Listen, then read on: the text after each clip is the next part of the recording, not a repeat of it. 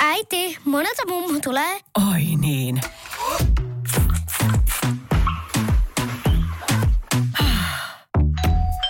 Helpolla puhdasta. Luonnollisesti. Kiilto. Aito koti vetää puoleensa. Pallopojat potkii taas studiossa tuttuun tapaan J.P. Partiainen ja Teemu Aimia. Mahtavaa, että oot tehnyt sen tietoisen valinnan, että otat meidän Futis- ja fifa podcastin kuunteluun. Tämä podcastihan löytyy tällä hetkelläkin muun muassa Radio Plane ja Podplane puolelta. Jonkun muunkin mielestä meidän kästi on kuuntelemisen arvoinen, niin ollaan otettu tällainen yhteistyö tähän meidän kästiin. Sulle kuuntelijallehan se ei tuo mitään muutoksia, mutta meidän elämä helpottuu. Teemu, jakso numero 23. Miksi on niin tärkeä? Se on maaginen numero. Se on mun oma pelinumero mun omilta peliajoilta, niin se on yhdistelmä kakkosen ja kolmosen numeroista. Ja sitten on muun David Beckham ja muita nimimiehiä sitten seurannut minun jalanjäljissäni. Onko sattumaa, että meidän FIFA-joukkueessa Sissokon numero on 23 myöskin? Ei ole sattumaa, ihan tietoinen valinta myöskin. Tässä jaksossa otetaan muutama aika filosofinen kysymys tuolta jalkapallokentiltä käsittelyyn ja sen jälkeen tuttuun tapaan Fifasta settiä, sillä Fifassa tapahtuu.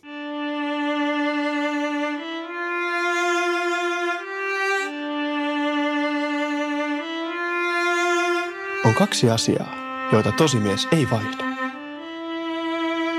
Pallopojat. Futismaailmassa kohu on aiheuttanut Cristiano Ronaldon COVID-virustartunta. Ehkä Ronaldo siitä niin tule kärsimään, koska luultavasti hänen kehonsa on sen verran terve, mutta se ei ehkä ihan jää tähän. Eikä Ronaldo taida olla myöskään ainut pelaaja, joka tämän viruksen on saanut. No ei todellakaan ole ainut huippupelaaja, joka tämän viruksen on onnistunut itselleen saamaan. En tiedä voidaanko puhua onnistumisesta, mutta näin on kuitenkin ikävä kyllä tapahtunut. Ja joitakin huippupelaajia nimetäkseni, niin Napi Keita, Pjanic, Pogba, Mane, Mbappe, Neymar, Slatan, Mahares, Tiago, Di Maria, Laporte ja usean otteeseen tartunnan saanut Dipala. Joo, mä oon kuullut osa ainakin noista pelaajista nimeltä. Joo, on aika nimimiehiä ja sanotaan se on mun mielestä aika pelottava kuulosta, että näin nimirikas lista niin on saanut tämän kyseisen tartunnan ja mun mielestä tästä ei puhuta tarpeeksi tämän sanotaan covidin riskeistä näillä huippupelaajilla. Se tiedetään, että virus on vähän vaarallisempi iäkkäille ja huonokuntoisille henkilöille, mutta se ei voi olla puolustus näille urheilijoille, että heidät altistetaan tälle virukselle. No sä sanoit, että siitä ei ehkä puhuta. Mun mielestä se, mistä on puhuttu aika paljon, niin on just nämä taloudelliset vaikutukset, kun kaikilla seuroilla, etenkin alasarjoukkueilla menee huonosti, mutta aika paljon on jätetty pelaajat huomioimatta. Silloin kun ekan kerran tuli lockdown, niin silloinhan enemmänkin kritisoitiin näistä palkoista YMS-pelaajia, mutta, mutta ei heitä, heidän terveyttä kyllä ole niinkään huomioitu. Siinä on ihan oikeassa mun mielestä. Kyllä, Bundesligahan aloitti tämän toiminnan hyvin, että he aloittivat ensimmäisenä sarjojen toiminnan jälleen koronatauon jälkeen ja heillä oli mahtavat maskisuojaukset ja kukaan muu ei päässyt sinne stadionille ja tartuntoja ei tullut Bundesliigassa, mutta kun nyt muut liigat, sarjat ovat lähteneet pyörimään, niin siellä ei ole ehkä sitten toimintamallit ollut samalla tasolla ja näitä huippupelaajia on saanut tämän tartunnan, joka sitten aiheuttaa paljon ongelmia näille joukkoille, kun nimipelaajat ei edes loukkaannut, vaan saavat tämän tartunnan ja he joutuvat olemaan peleistä pois kahden viikon ajan. Että tämäkin voi vaikuttaa suuresti esimerkiksi Liverpoolin otteisiin, että Mane, Mane oli pois ja nyt Napi Keita on myös kokoonpanosta pois. Tiago on kokoonpanosta pois seuraavat kaksi viikkoa. Niin nämä on isoja, isoja juttuja ja muutoksia joukkueille. No taas kerran puhutaan vaan siitä joukkueesta, mutta miten sitten pelaajat? Onko heillä oikeus tähän? Niin kuin, tai et onko heillä oikeus olla menemättä kentälle? Niin, toi on mun hyvä kysymys, koska heillä on sopimus, joka velvoittaa heidät pelaamaan, mutta kyllä se aika iso turvallisuusriski on näille pelaajille myös osallistua näihin otteluihin. Et onko pelaajilla oikeus kieltäytyä pelaamisesta? Et tuolta kiekkopuolelta hyvä esimerkki Tuukka Rask, joka kieltäytyi turvallisuus- ja terveydellisistä syistä pelaamasta NHL Playoff-pelejä ja hänet lynkattiin sosiaalisessa mediassa petturiksi ja huijariksi, niin tapahtuisiko näin futiksessakin? No mä muistan silloin, kun tuli nämä lockdownit, niin silloinhan oli muutama äh, tummaihoinen pelaaja, oliko muun muassa Kante, joka, joka kieltäytyi treenaamasta hetken aikaa, koska hän oli huolissaan lähi, lähimmäisistä, koska tummaiheisella pelaajalla se covid-virus tarttuu paljon herkemmin, niin hehän joillain tavalla kieltäytyikin treenaamasta ja silloin heitä ei ainakaan lynkattu, mutta silloin aika äkkiä nämä sarjat menikin kiinni. Niin mitä jos nyt joku tähtipelaaja sanoisikin, että, että hän on huolissaan omasta ja läheisten terveydestä, että mä en halua pelata? Niin, toi voi olla jopa pelaajakohtaista sanotaan strategiaa tai semmoista keskustelua, kukaan ei voi olla vihanen kanttelle. Hänhän on aina se iloinen veijari. Mutta jos ihan kuka muu tahansa ilmoittaa, että mä en muuten pelaa, että mä oon huolissani mun terveydestä, niin olisiko se ok?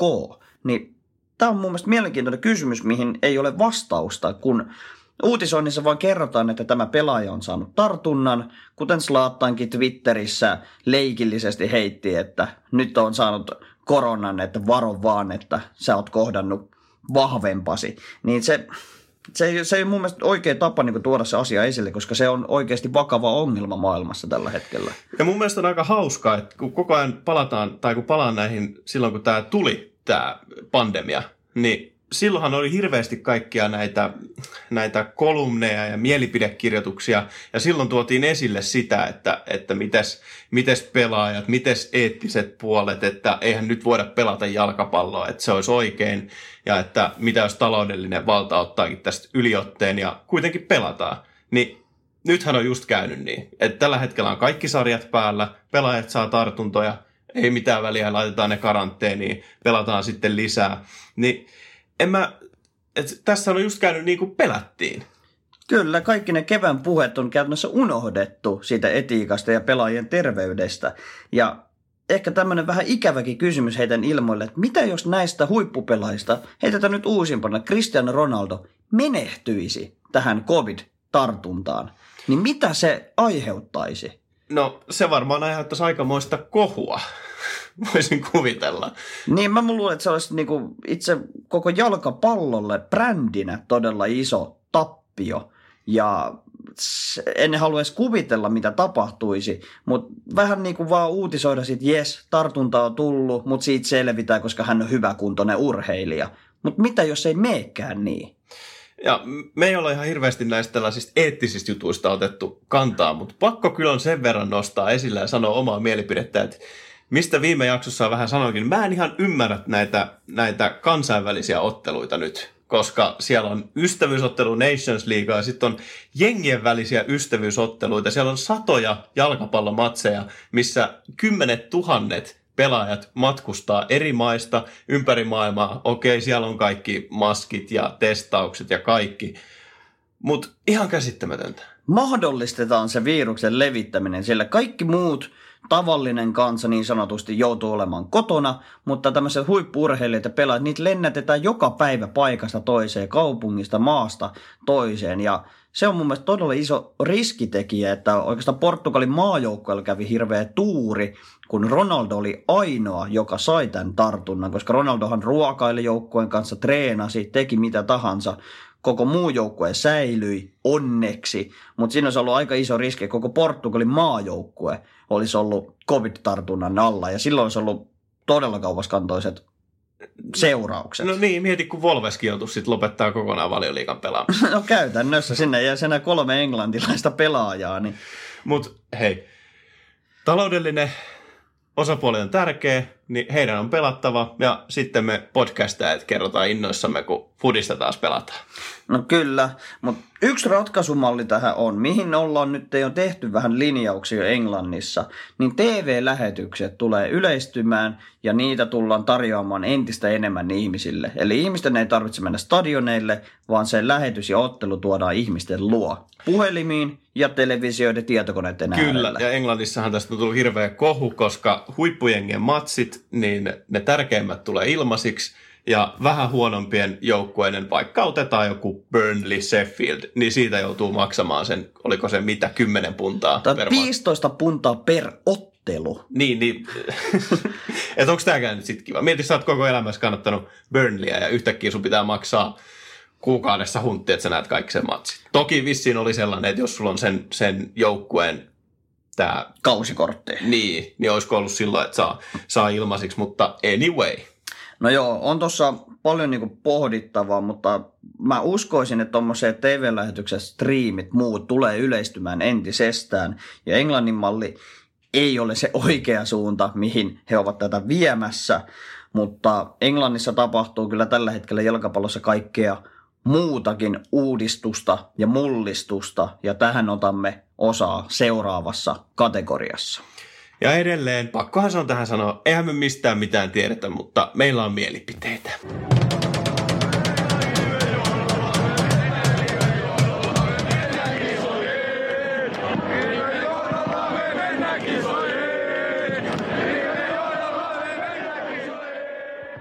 Pojat.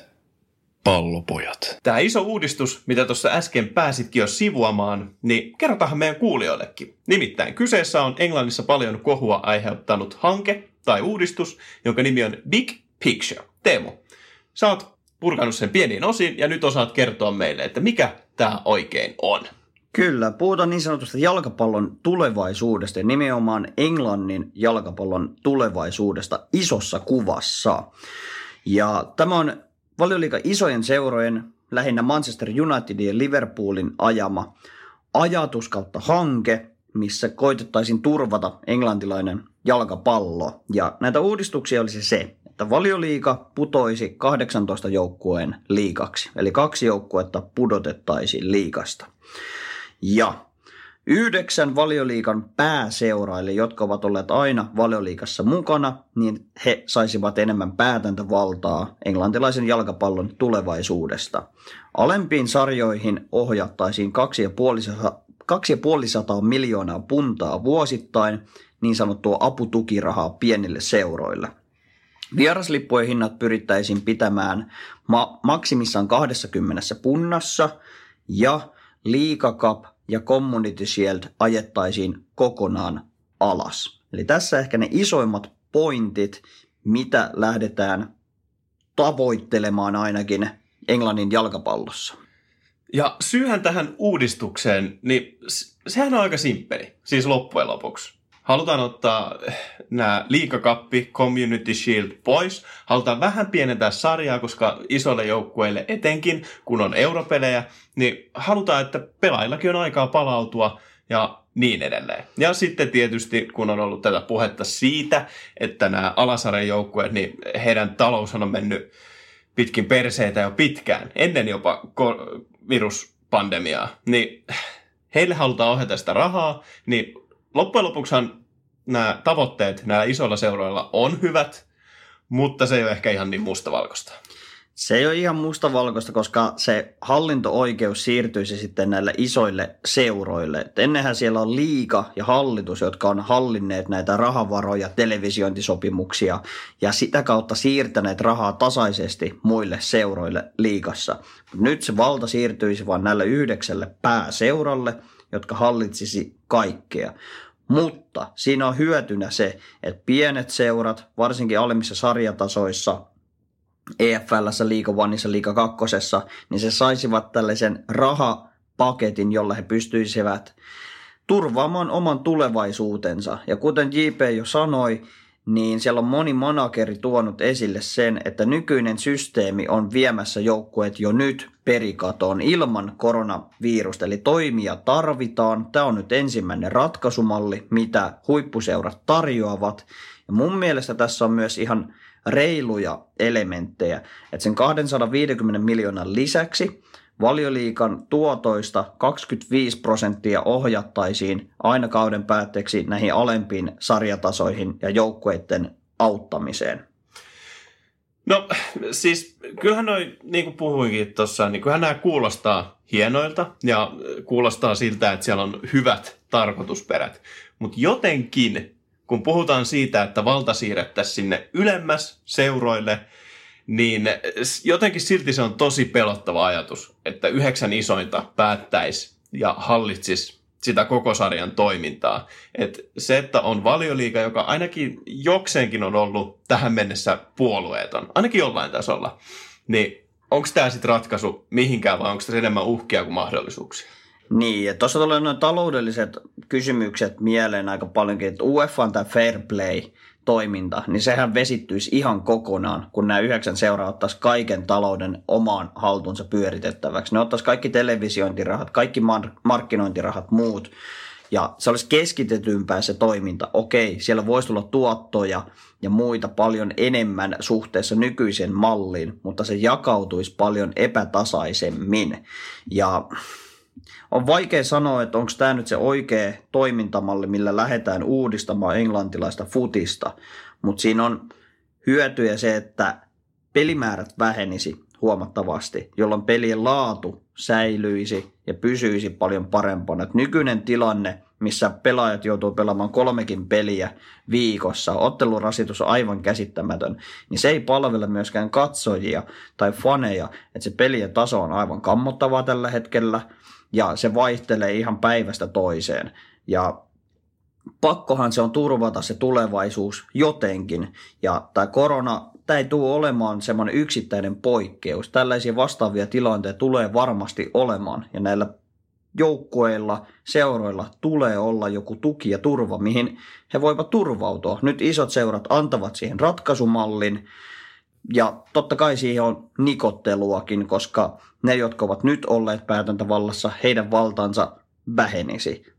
Tämä olisi, sanotaan, hyötysuhde on isot seurat ja kaikista pienimmät seurat. Häviäjät ovat keskisuuret seurat, liitot ja Englannin hallitus. Ja käytännössä tämmöiset kup-muotoiset tapahtumat, missä sitten Community Shield, FA Cupit, muut, niin ne ovat tuoneet isoja seuroja pienin kaupunkeihin, joka on niille pienille kaupungille ollut isoja tapahtumia, että sinne vaikka Manchester United tulee pelaamaan, mutta jotain pitää tapahtua. No jotain pitää tapahtua. Mun mielestä toi on niinku, tulee vähän mieleen sellainen juttu, että, että, että ensinnäkin missään muuallahan tämä ei olisi mahdollista, että ainoastaan valioliigassa, jossa ne seurat on niin valtavia, että voidaan ruveta puhumaan siitä, että otetaan tällainen päätäntävalta. Tämä nyt kuulostaa siltä, että isot seurat päättää, että nyt otetaan hyöty irti tästä tilanteesta, tuodaan tällainen porkkana, johon pienempien seurojen on helppo tarttua mukaan, pistetään tämä kuulostaa järkevältä ja ajetaan omia asioita. Koska mieti, jos valta on yhdeksää seuralla, niin kuin sanoit, niin hehän voisi yhtäkkiä päättää, että, että hei, mehän ollaan isompi kuin FIFA, me ollaan isompi kuin UEFA. Ei meitä kiinnosta mitkään reilun perin säännöt, että me ollaan isoja.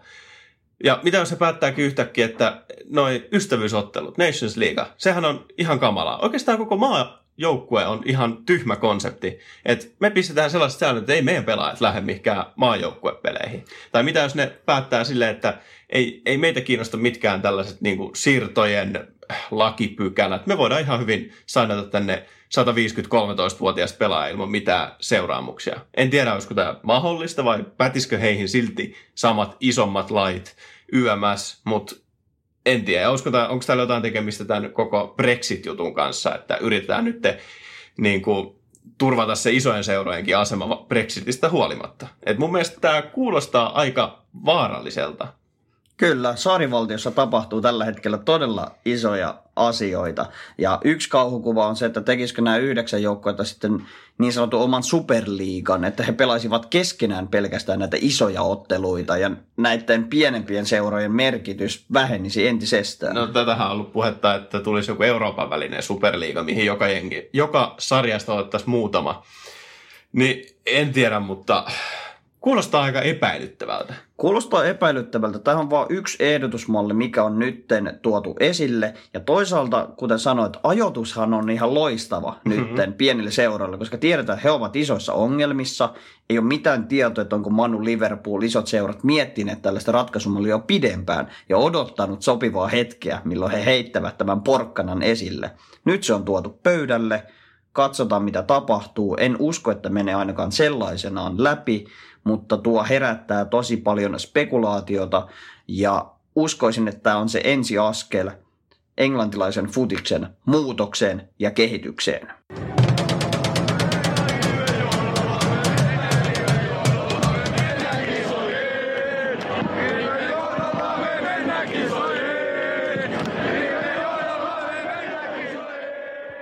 Pallopojat on kuin vieraspelimatka.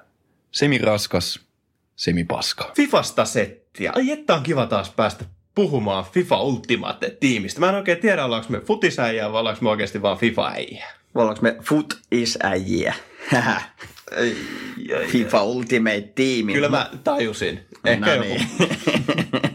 Mutta siellä on tapahtunut. Ensinnäkin tullut paljon tekemistä, mikä nyt IEltä on kovin normaalia, niin objektiveita ollut. Tai ei ole kovin normaali. Tämä on ollut ihan loistavaa, että sieltä on tullut tämmöisiä järkeviä objektiiveja, mitä voi vaan grindailla, että voi pelata pitkin päivin vaan tämmöisiä tyhmiä tehtäviä, jotta saisi kivoja kortteja. No niistä sä, siitä sä tykkäät kyllä, sen ja mahdollisia hyviä pakkoja. Et esimerkiksi nyt tuli tämä Silver-juttu, että sun täytyy kasata tämmöinen hopea jengi, pelata sillä friendly-otteluita ja tehdä maaleja tämmöisellä Sil- Silver IF-kortilla. Ja kun nämä kaikki on saanut tehtyä, niin saa tämmöiseen Silver IF-kortin ja Rare Mega Packin, joka on se aika iso houkutin siellä. Otetaan meidän näihin podcasteihin tällainen uusi juttu ja me kerrotaan, että onko vörttiä. No, onko vörttiä? on vörttiä. Mehän kasattiin jo hopeajengi kasaan ja lähdettiin grindaamaan. Mä aion tänään varmastikin vetää sen homman loppuun ja aion päkätä tuosta Rare Megapackista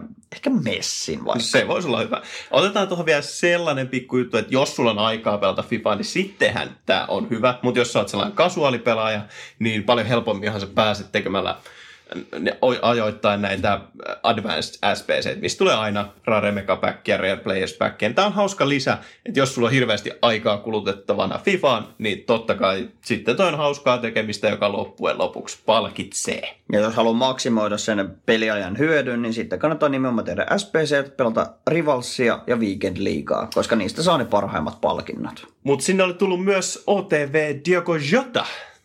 Kyllä, objektiveihin. Pitäisi noilla Portugalin janareilla tehdä vähän maaleja ja assistella niillä. Et ei ollut ihan liian vaativat kriteerit tänne Diogo Jotan saamiseksi. Ja se, mikä siinä kiihottaa, niin se on valioliika pelaaja ja viiden tähden weak footti. No, mun tulee, hetkinen, nyt tulee flashbackia. Öö, Ndombele viime vuonna.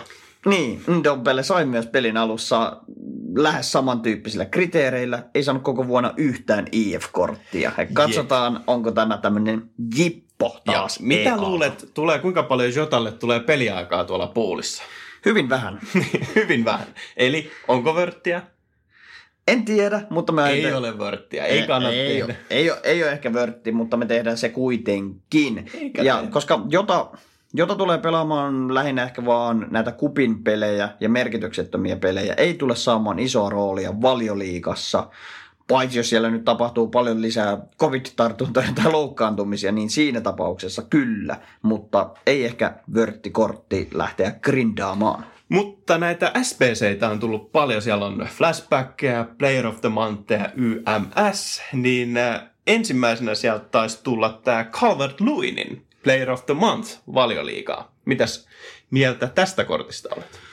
Siis ihan ansaittu kortti Calvert Lewinille, mutta mielestäni tuossa Fifassa ei ehkä niin käyttökelpoinen kortti. Että onko kolmen tähden weak footti, nopeus ihan riittävä, mutta noin muut statsit ei ehkä palvele semmoista perus FIFA-pelaajaa. Hauska käyttää, mutta ei mikään semmoinen ylivoimainen kortti. Mun mielestä oli niin kuin erinomainen juttu IEille, koska jos mietit paljon liikaa hyökkääjä, niin pelin parhaat hyökkäjät Werner, sitten toi Aubameyang ja Son, mitä kannattaa pelaa kärkenä. Hirveän kalliita, kaikki maksaa sen yli 300 tonnia. Toki sitten Martial Rashford tähän samaa. Sitten siitä yksi pykälä alaspäin, niin sieltä tulee Rodrigo, Gabriel Jesus. ja niin, Rodrigo ja Gabriel Jesus, ne on sellaisia vajaan 30 tonni. Niin siihen välimaastoon jää aika paljon, ja tämähän asettuu just siihen. Tämä on noin 70 kiloa, 60 kiloa tällä hetkellä, mutta onko tämä sitten kuitenkaan yhtään sen parempi kuin esimerkiksi Rodrigo tai Jesus? No ei välttämättä, mutta siinä on ihan hyvät linkit. Englantilainen ja Everton, niin saa vaikka Richard Lisonin kanssa tai Sterlingin kanssa linkattua. Sterlingin.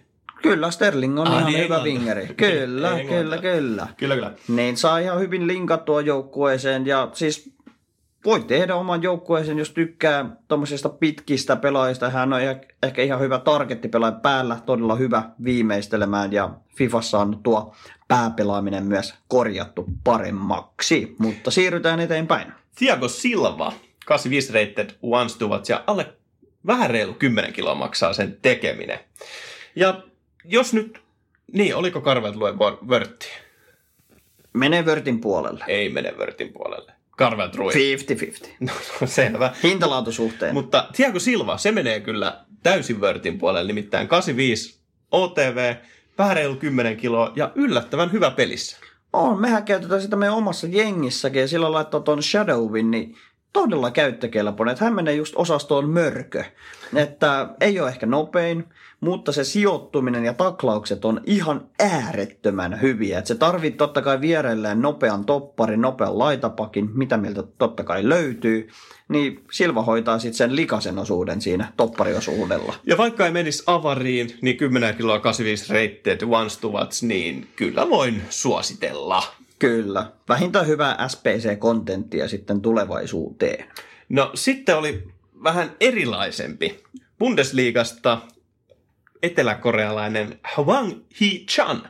Tämäkin 10 kiloa 77 rated kärkipelaaja, peissi 93 ja näyttää ihan kivalta kortilta. Kyllä, näyttää ihan, no pelin alkuun ihan ok kortilta. Ei ehkä mahtuisi kyllä monenkaan joukkueen avaukseen, mutta jos saa pari IF, niin sitten hän nousee todella käyttökelpoiseksi. Et seuraavalla IF on 81, seuraavalla 84, niin sitten alkaa löytyy käyttöä No hänelle. kahden informin jälkeen, niin tämähän on käytännössä Werner, eikä vähiten sen takia, että perää Red Bull Leipzigissä nykyään, että pari informia, pikku riski, mutta se riski kymmenellä kilolla. Kyllä voin sen laittaa. Kannattaa ottaa ja OTV-kortit on aina hyvä SPC-rakennuspalikka sitten tulevaisuudessa. Niin jos 10 kilolla saa tehtyä, niin kannattaa. Vörttikortti. Oliko 82 rated squadi, niin jos niitä löytyy, niin siihen vaan. Sitten vähän kalliimpia pelaajia, mitä voi squad buildingin kautta tehdä. Ansu Fati. 150 kiloa se taisi olla se sen hinta. Aika, aika suolainen. On vähän suolainen, mutta yksi pelin suosituimpia kortteja. Ja hänen Inform-korttinsa oli jo todella hyvä. Se oli 81 rated. Tämä Bottom-kortti nyt 86. Täysin ansaittu kortti hänelle. Ehkä hieman ylihintainen kuitenkin tässä vaiheessa FIFAa. Mutta olen törmännyt häneen jo muutaman kerran tuolla Rivals-otteluissa, niin on todella hirvittävä kortti. Että on nopea, on agility, on balansseja ja pystyy viimeistelemään käytännössä ihan kummalla jalalla tahansa. Ja tuossa on hyvä miettiä sitä, että hän osuu täysin metaan. Hän on espanjalainen ja Barcelonassa hyvät linkit, niin totta kai siinä on hintaa. Plus sitten, jos ajatellaan pitkällä tähtäimellä, niin Ansu Fatin normikortti on 76, eli jos hän tulee nyt pelaamaan avarissa, niin winter upgradeit tulee olemaan massiiviset, niin myöskin silloin tämä Player of the Month-kortti saattaa sitten ottaa lisä, lisäoverallia ylöspäin, että kyllä toi menee aika lailla vörtin puolelle, jos sulla on rahaa ja jos pelaa La Liga-joukkueella. Toi on kyllä hyvä pointti, että siellä mahdollisesti tammikuussa tulee vielä lisäupgradeja tähän Fatin korttiin. Niin jos pelat La Liga-joukkueella, niin todellakin vörttikortti. Sitten oli IE esitteli meille vähän uudenlaisen konseptin, nimittäin flashbackit, mutta tämä flashback on vähän eri lailla toteutettu. Nimittäin Axel Witselin flashback-kortti, ja tämä taitaa olla flashback siihen aikaan, kun Axel Witsel pelasi itse enemmän kamina. Nythän hän on CDM, ja hän on 84 rated normikorttina. CDM on 82 fysikua ja 82 defending, niin tähän hänen flashback-korttiin, joka on 86 rated, maksaa 130 kiloa, melko suolainen, niin hänen defending ja fysikua on tiputettu- tiputettu 82, 74 ja 76. Eli tämä on vähän niin kuin mm, niin sanottu flashback siihen aikaan, kun hän pelasi eri tavalla. Mielenkiintoinen konsepti. En tiedä, onko tässä kortissa ihan niin toimiva.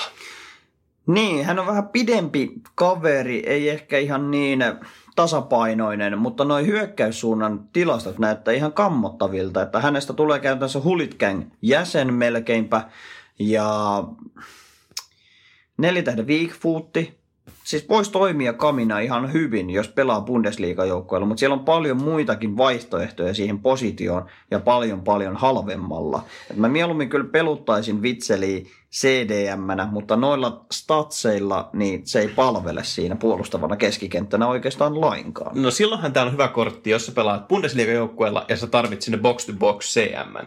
Niin siihen tämä on ihan täydellinen, plus se antaa sulle superlinkit Hollandiin sekä Roissiin. Niin siihen nähden erittäin hyvä kortti, mutta jos et eti just box-to-box pelaajaa Bundesliigasta, niin eh, toisaalta siellä olisi myös Goretska, tulee aika paljon halvemmalla, niin en tiedä. Ehkä kannattaa skipata. Ei vörtti. Ei vörtti.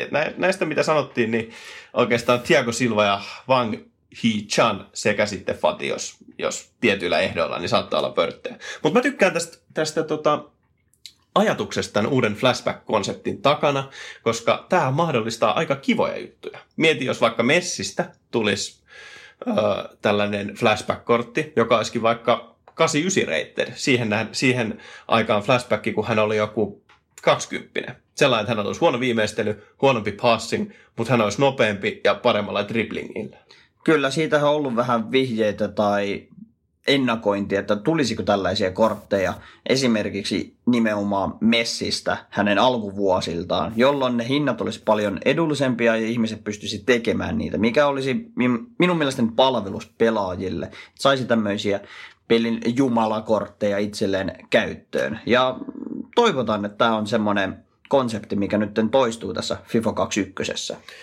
Joo, sitten mitä muuta tekemistä? No, uusi Weekend League alkaa Kyllä vaan viime viikonloppuna ei vielä ollut Weekend Liigaa, mutta tänään starttaa uusi Weekend Liiga kausi FIFA 21. Me olemme siinä mukana, olemme sinne karsiutuneet, olemme saaneet 2000 rivalspistettä kasaan ja toivottavasti pelit sujuvat, päästäisiin edes sinne 14-17 voittoon, niin saadaan edes pari punasta red pickiä. Ja jos katsotaan tätä tämän viikon Team of the Weekia, niin siellä olisi muutama kortti, minkä mä voisin ehkä ottaa joukkueeseen. No mielellään kyllä ottaisin esimerkiksi tuon Kyle Walkerin, josta on tehty toppari-versio. Hänellä ihan hirvittävä peissi, 93 ja physical ja defendingkin aivan täysin riittävät. Ja sanotaan, että hän tulee olemaan todella kysytty kortti tässä vaiheessa peliä. No ainakin hinnan puolesta on, on aika haluttu ja se ehkä vähän karsii näitä näitä ottajia, nimittäin puoli miltsia taitaa olla hinta tällä hetkellä. Karl Walkerista tulee kyllä, sanoisin, pelin paras toppari tällä hetkellä. Tuolla peissillä, noilla statseilla, niin menee kyllä heittämällä kaikista ohi. Todellakin toivotaan sitä, mutta jos hyökkäyspään kaveria halutaan, niin Firminokin toimisi ihan hyvin. No joo, mulla on vähän huonoja kokemuksia Firmino Futmasista yleensäkin tästä, mutta ehkä sitä voisi kokeilla. Myöskin 90 rated Ramos tai sitten Arsenalin Partey Thomas, niin sen ky- kyllä voisin kokeilla. No, Thomas Partey menisi kyllä todella isosti joukkueeseen, että korvaisi ainakin meidän joukkueessa Sissokon, että näitä tilastoja kun vertailee, niin Partey todella paljon vahvempi yksilö. Ja sai samalla hänen OTV-korttiinsa myöskin päivitystä. Tässä jaksossa oli paljon filosofiaa, otettiin kantaa mielenkiintoisiin aiheisiin. Sen lisäksi oli näitä paljon tapahtumia Fifassa. Ei kai meillä sen enempää sanottavaa tästä. Oikein mahtavaa futisviikkoa taas sinne kotikatsomoon. Se on morjes!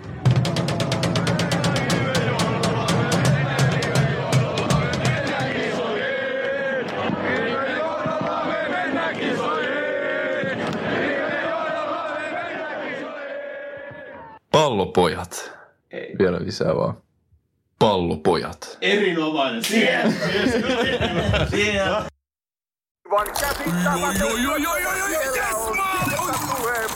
No, äkkiäkös tän voi erätauolla?